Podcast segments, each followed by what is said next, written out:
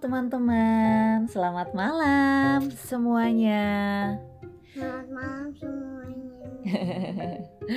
malam ini Mama Nanda dan Nada. dan Nanda akan menceritakan sebuah cerita yang berjudul Duper. Buku. Oh buku, iya menceritakan buku. Sebuah cerita ini namanya. Seekor tikus bernama Duper dan Sifon yang berjudul Duper dan Pak No si pengrajin batik. Duper suka mendengar cicit burung pada pagi hari, derap langkah kaki orang-orang yang melintasi jalanan, dan dering bel sepeda. Namun, Duper tidak suka mendengar bunyi klakson, sepeda motor, dan mobil yang bersahutan di jalan yang macet. Ia juga tidak suka mendengar bunyi petir saat hujan. Pada suatu malam berbintang, terdengar bunyi mesin menggeram dan letusan keras di depan lubang tempat tinggal Duper. Duar! Duper yang sedang tidur lelap terlompat dari tempat tidurnya. Ia merasa kaget dan takut. Duper mengintip dari lubang, mencari asal suara yang membuatnya takut. Tepat di depannya terlihat truk merah besar. Truk itu berhenti, ban belakang truk itu kempes. Rasa takut Duper pun hilang. Ia mulai asik memperhatikan kedua pengendara truk merah itu. Orang yang berkaus garis-garis dan bertubuh besar mengambil dongkrak. Orang yang berbadan kurus dan pendek menurunkan ban serep. Setelah ban selesai diganti, kedua orang itu segera melompat masuk kembali ke dalam truk. Gimana? Gimana? Kayak gini. Tuk, iya. Tepat ketika kedua orang itu menutup pintu truk, Duper dengan secepat kilat memanjat ban truk. Ia ingin tahu ke mana sih truk itu pergi. Hmm, boleh. Hari sudah menjelang siang waktu Duper terbangun di bak truk. Ia mengucek-ngucek mata, Checking. kemudian melihat gimana? Melihat ke sekeliling. Wah, gimana nak kalau bangun tidur nak? Barang-barang yang ada di sekitar truk sudah hilang. Ia segera berlari keluar dari truk. Dilihatnya kedua pengendara truk semalam sedang mengangkut barang-barang ke dalam rumah bambu. Iya. Wah, rumah bambu. Duper tersenyum. Ada laki-laki berkaus oblong dan bersarung lurik sedang menata rak-rak di ruang tengah. Kayak papa. Pakai apa? Itu pakai sarung. Pakai sarung kayak apa ya? Ada kumisnya.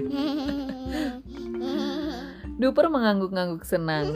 Rupanya ada orang baru pindah ke kota ini. Yang tadi malam barang-barangnya diangkut pakai truk.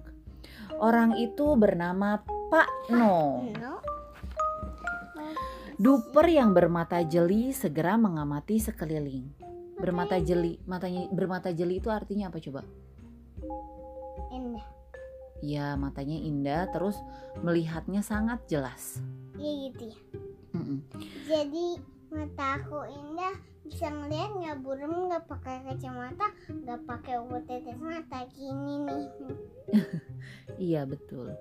Duper yang bermata jeli segera mengamati sekeliling. Ternyata rumah bambu tersebut milik Pak No berada persis di belakang pondok batu bata kakek Wan. Kakek satu Kakek Wan, bukan, bukan kakek Wan, two three bukan kakek Wan. Jadi kakek Wan ini rumahnya kakek deketan, satu bukan. Tetangganya Pak No, tetangganya Pak No namanya kakek Wan. kayak kakek satu Mm-mm. Duper memutuskan bahwa mulai esok ia akan mengamati Pak No setiap sore. Orang dan hal baru selalu menarik perhatian Duper. Apa?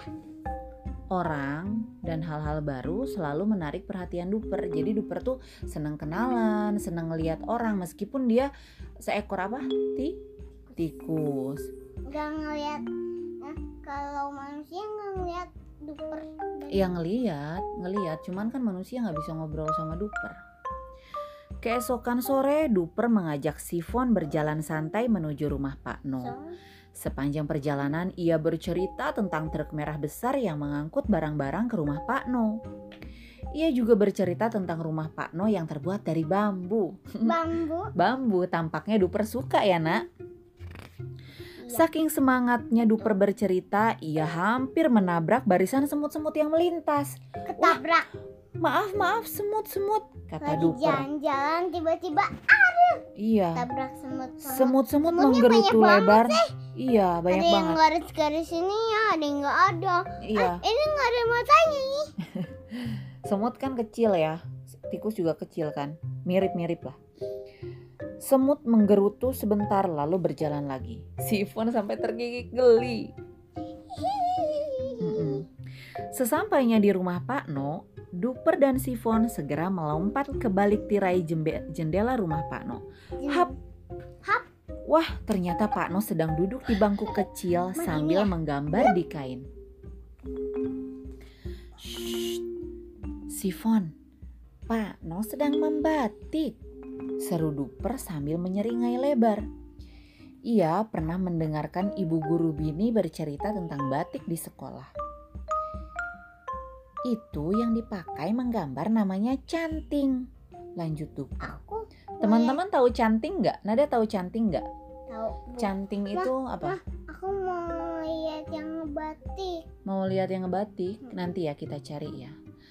Eh, canting itu kayak piring kecil Mm-mm. sama Ta- tinta Tapi ada buat ininya iya kayak sendok. iya kayak sendok itu buat tinta tinta buat batik Oh gitu. Tapi ininya kayu. Mm-mm, gagangnya kayu Iya benar. kedua tikus itu kemudian asyik memperhatikan Pak No mereka menggeleng-geleng kagum saat melihat gambar naga yang sangat besar di kain. Sore berikutnya, Duper dan Sifon kembali mengunjungi rumah Pak No. Mereka duduk di dahan pohon jambu air di belakang rumah bambu. Sambil mengunyah jambu air yang merah dan segar, mereka asik memperhatikan Pak No mencelup kain bernam sorry.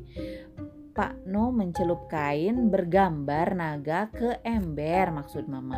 Hmm, tadi mama ngomong apa namanya? Ngomong apa ya lupa salah pokoknya. Celup ke ember pertama, celup ke ember kedua. Wah, kainnya jadi merah. Duper dan Sifon bertepuk jadi warna tangan. kuning.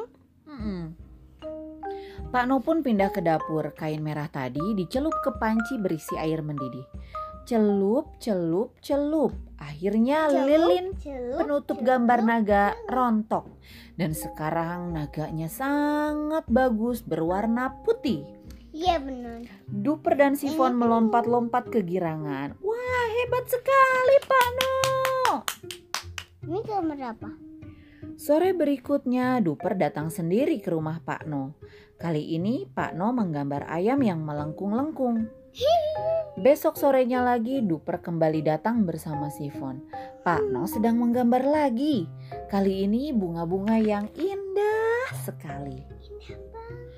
Besoknya ketika Duper dan Sifon datang lagi ke rumah bambu Pak No, kain bergambar bunga dan ayam sudah diwarnai dengan sangat indah. Tuh, nah udah jadi kain dia.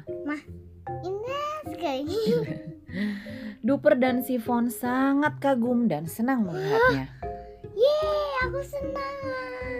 Wah, Pak No menguap.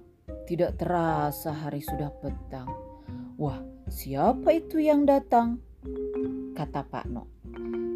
Oh, ternyata kakek Wan dan Eli rupanya. Anaknya bu. Cucunya, Eli adalah cucunya kakek Wan.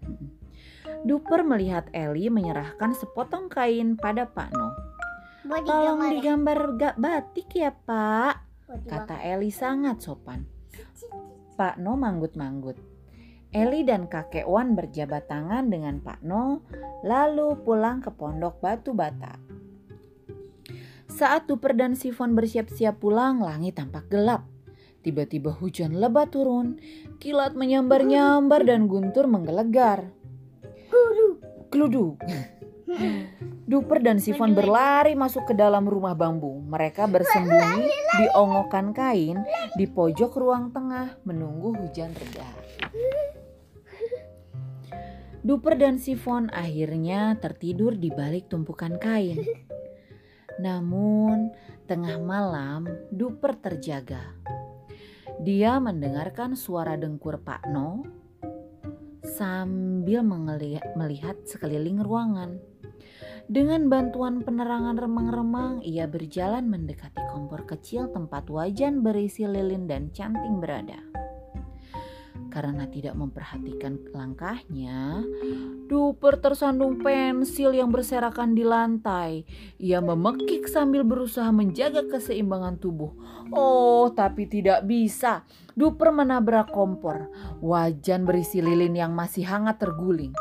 Karena tidak dapat menghindar, Duper menginjak lilin itu dan ia berteriak, "Ah! Ah!" Wah, wah, wah, kaki duper yang sudah banyak tintanya itu menginjak-injak kain milik Ellie. Sifon yang kaget berlari ke arah duper. Ia pun ikut menginjak lilin. Duper dan Sifon berlari tak tentu arah. Mereka tak sengaja menginjak kain Eli terus-menerus yang tergeletak di lantai. Satu, dua, tiga, empat, dan puluhan jejak kaki tikus tergambar di kain Eli. Duper dan Sifon kembali ke tumpukan kain sambil terengah-engah. Mereka takut sekali. Mereka sudah mengotori kain Eli.